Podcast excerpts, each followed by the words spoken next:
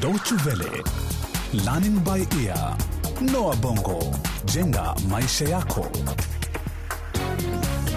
Ni matumaini yangu mpenzi msikilizaji, hujambo popote pale ulipo, nami nakukaribisha kwenye sehemu nyingine ya hadithi kwa jina hapo zamani za kale huko Afrika, katika makala ya Noa Bongo jenga maisha yako kuhusu historia ya Afrika.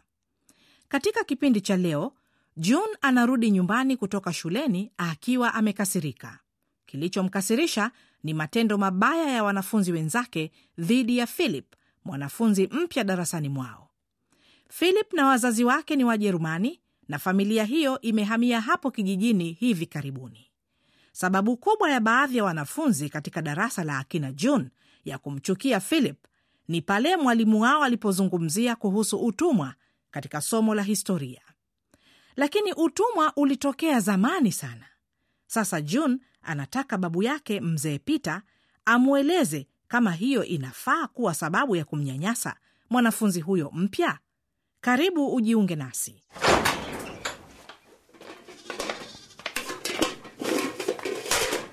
Hey, msichana, sivyo hivyo nilikufundisha kufunga mlango. Samahani mama, hata sikufanya makusudi. Kwa nini huamkii watu? Shikamo babu. Marahaba. Una nini? Kitu gani kimetokea shuleni? Ni wavulana wa darasani kwetu hawataki kucheza na Philip kwa sababu Bi Milton alitufundisha kuhusu utumwa leo. Babu, ijapokuwa yeye ni mzungu, lakini haimaanishi kuwa anastahili kulaumiwa kwa yaliyotokea zamani, au vipi? Wazazi wake wamekuja Mbazi kusaidia kwenye ujenzi wa visima vipya. Bila shaka hapaswi kulaumiwa mjukuu wangu, lakini kwa bahati mbaya utumwa uliacha makovu ambayo yamekuwa yakirithishwa kutoka kwa vizazi hadi vizazi, ijapokuwa hakuna mmoja wetu aliyeishi wakati huo wa utumwa. Na iliwezekana vipi ulimwengu mzima kukubali biashara hiyo ya kuwanunua na kuuza watu kama vile walikuwa sawa na vitu? Kwani walikuwa na wazimu? Haswa kama wangekuwa mjukuu wangu, nadhani walikuwa wenda wazimu. Ilikuwa ni dunia nzima, usidhani kuwa ni watu wa Ulaya peke yao. Katika pwani ya mashariki ya Afrika kwa mfano, kwa karne nyingi watumwa walikuwa wakisafirishwa kwenda Asia, mashariki ya kati na India, na walikuwa wakibadilishwa kwa viungo, vyombo vya kaure, vitambaa vya hariri, na hayo yalitokea zamani, hata kabla ya watu wa Ulaya kukutana na Waafrika. Hata walipofika biashara hiyo ilikuwa imeshamiri. Lakini siku hizi watu wakizungumza juu ya utumwa wanaweka mawazo yao kwa watu weupe tu na kuwasahau weusi. Hii ni kwa sababu wazungu ndio waliofanya biashara hiyo kwa zaidi. Bi Milton alisema walipelekwa Marekani. June, hebu acha kuendelea kukaa hapo na kupiga domo na babu. Nenda ukafanye kazi yako ya nyumbani. Oh, baba, Eh? mwache mjukuu wako akafanye kazi yake ya shule. Emily, Be? Juni lazima afahamu mambo haya kwanza kabla ya kufanya kazi yake ya nyumbani. Ah. Bi Milton yuko sawa. Nina maana baada ya wazungu kuingia na kukaa huko Brazil na Amerika ya Kusini, nchi za Caribbean na Amerika ya Kaskazini, ndio halafu mwisho wa karne ya kumi na tano walianza kuchukua maelfu ya watumwa kwa ajili ya kufanya kazi kwenye mashamba na kisha walichukua mazao na kupeleka Ulaya. Tumbaku, sukari, pamba iliitwa biashara ya pembe tatu. Maisha ya mtumwa yalikuwaje babu? Tutafika huko, lakini kwanza kuna kitu kimoja ambacho ningetaka usikisahau, June.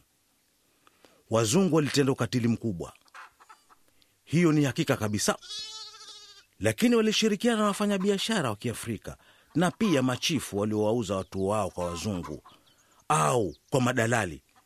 Huo ni ukweli ulio wazi. Kwa bahati mbaya, sasa hebu jifikirie, uliishi wakati ule, halafu wewe na mama mmekamatwa kijijini kwenu na kupelekwa pwani.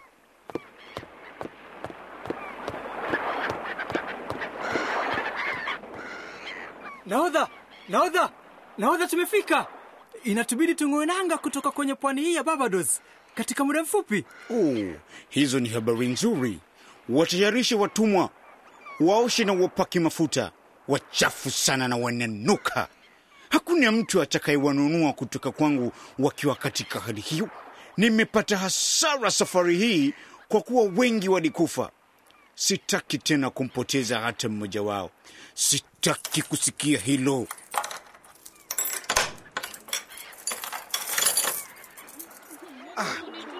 Si harufu hiyo.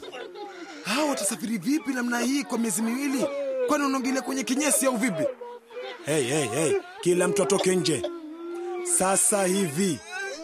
We hapo, we mgongo wa kichwa, wewe we, we. We uendi kokote, hata kujifanya na wazimu wewe. Hapa ndio nyumbani kwako, kwani umekuacha mbali sana. Njoo hapa na wewe, na wewe, wewe. Ah, nyinyote, nyinyote huko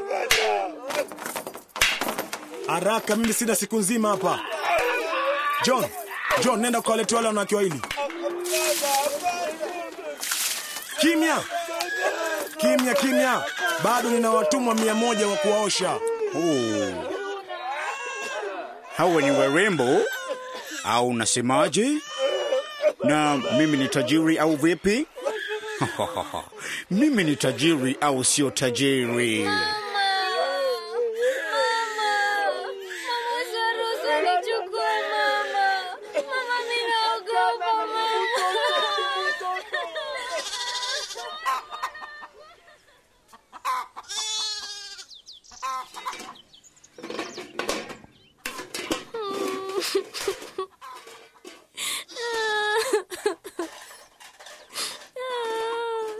Hiyo ni mbaya babu, ni vibaya sana kweli ilitokea hivyo babu.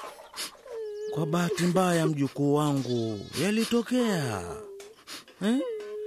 Nadhani yalikuwa mabaya zaidi ya hayo, na haikuwa meli moja tu iliyowasafirisha watumwa kuwapeleka huko nchi za Amerika.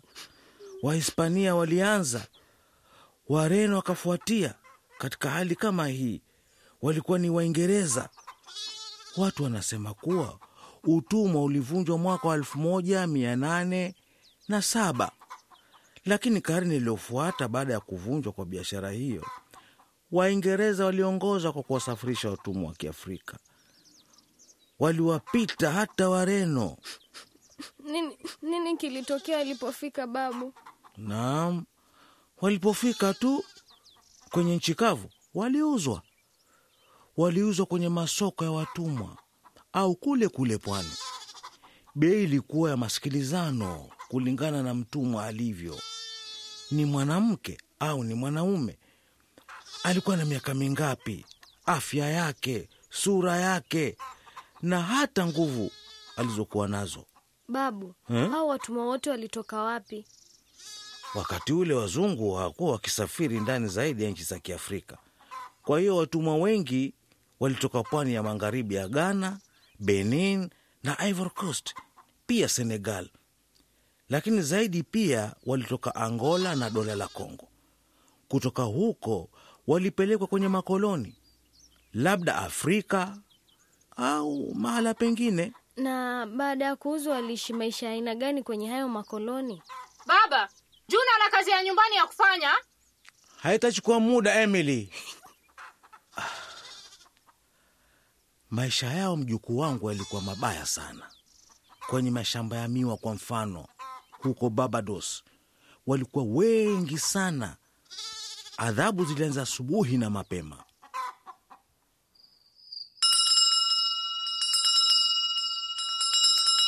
Haya, wote pangeni mstari mwisabiwe sasa hivi. London, Ni- ni- Niko mkubwa. nobody. Mkubwa, niko hapa. Sheep. Sheep. Nani anajua sheep yuko wapi?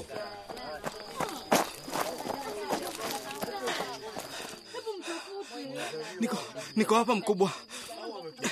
Oh, umechelewa eh? Ulitekana uwe hapa nilipokuita. Kwa nini haukuwepo? Samahani mkubwa. Angalia mguu wangu. Siwezi kutembea kwa sababu ya donda hili tafadhali. Sawa, nitakuonesha vile utakavyotembea. Njoo hapa, Ah, njoo hapa, nitakufundisha maana ya kuchelewa, na hii ni kwa kila mtu aone.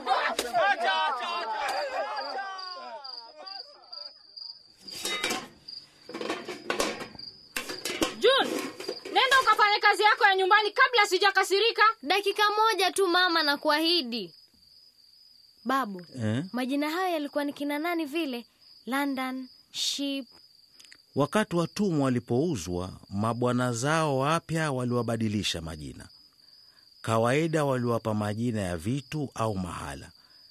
Lengo lilikuwa sio tu kuwanyang'anya majina yao ya asili, bali hata utambulisho wao. wapumbavu lakini niambie babu ilikuwa hivyo hivyo kila siku waliteseka namna hiyo tu Ndiyo mjukuu wangu, kila mara mtumwa alipofanya jambo ambalo halikumfurahisha mnyapara, basi alipata adhabu.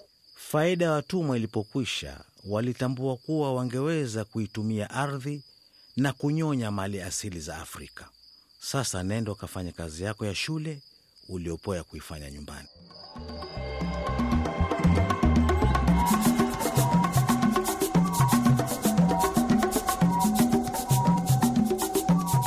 Na hadi hapo ndio tumefikia mwisho wa sehemu ya sita katika hadithi kwa jina hapo zamani za kale huko Afrika, katika makala ya Noa Bongo, jenga maisha yako kuhusu historia ya Afrika.